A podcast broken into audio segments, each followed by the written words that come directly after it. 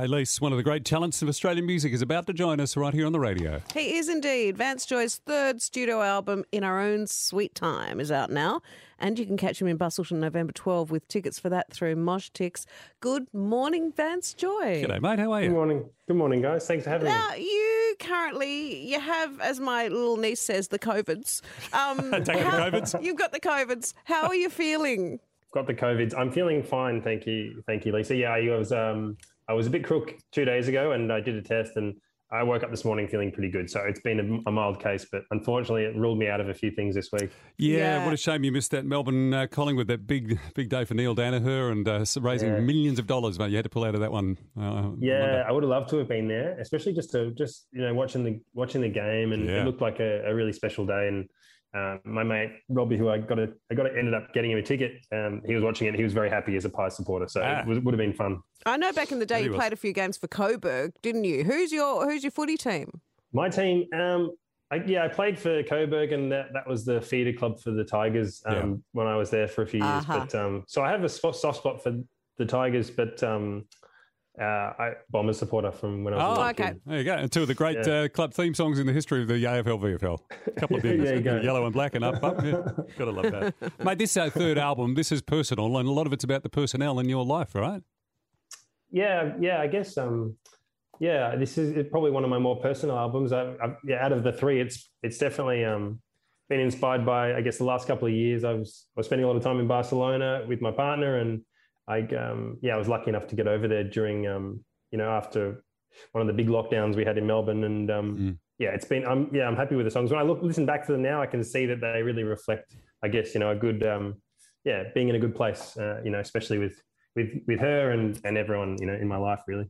I think I can speak for women everywhere when I say uh, I think we'd all love to have just one song written about us in our lifetime. This whole album's pretty much about her. What is the most romantic thing she's done for you? Ooh, well, you know, she's she's she's pretty thoughtful. I just, you know, it's probably just everyday little things that you just know that someone's kind of whatever, like um, you know, on your side. But um, she did she did get me a lovely um a birthday present back in 2020, a, a skateboard because I I went through a skateboarding phase and she got me a skateboard. She designed like the graphic for it, Yeah. and it came in the mail. She got it made. It must have been somewhere in Australia. Yeah. And then uh, it arrived in the mail and it had like a bunch of stuff, you know, just stuff that I would appreciate, like a turtle and these kind of different Aw. different images on it. But she made that for me. Yeah, it's Ah. nice. Yeah, did it go straight to the pool room, mate? It was the one you never you never uh, jump on?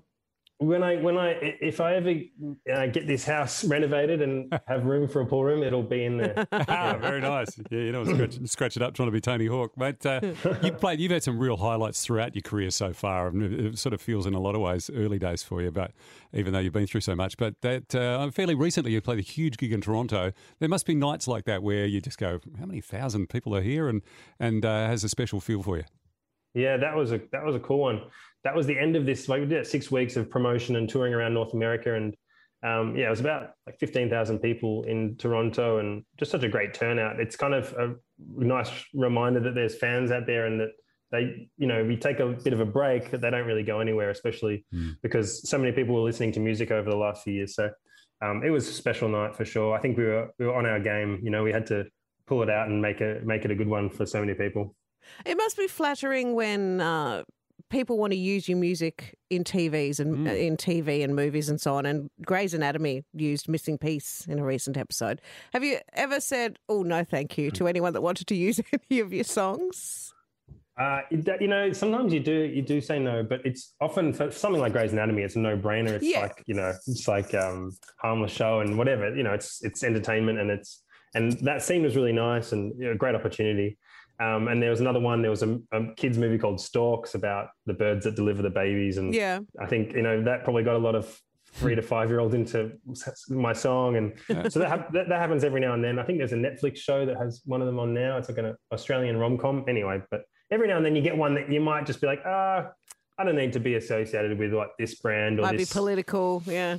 yeah, yeah, something like that. If it has some, if it has that kind of bent, it's then you can kind of make the call. It's always Yeah. a bit harder if there's a, a bit of money on the table, but Yeah, of you just course. make that decision. Yeah. Yeah, yeah, you have to make it. Well, mate, later this hour, we're catching up with a WA actor called Matt Evans, who uh, was on The Voice and got discovered, and now he's on Home and Away. Would you go the other way if someone said, Vance, we think you got the look for the big or the small screen. Would you? Would you move into acting? You got any chops? Um, well, you know what I did? I found out. I think I had some really small ambitions. I was like, maybe I could be like, you know, a little have a little part in a TV show or a movie or something. You know, not if anything ever happened. Yeah. Yeah. But um, I remember um, I did. Uh, then I got some e- an email with an op- opportunity to uh, audition for something, and I had to do a self tape with my phone. Right. And I realized very quickly when my mum was reading me the lines how hard it is to like be actually saying lines and be convincing as an actor. So I think that dream kind of fell by the wayside Yeah. pretty quickly. Wooden as a karri tree.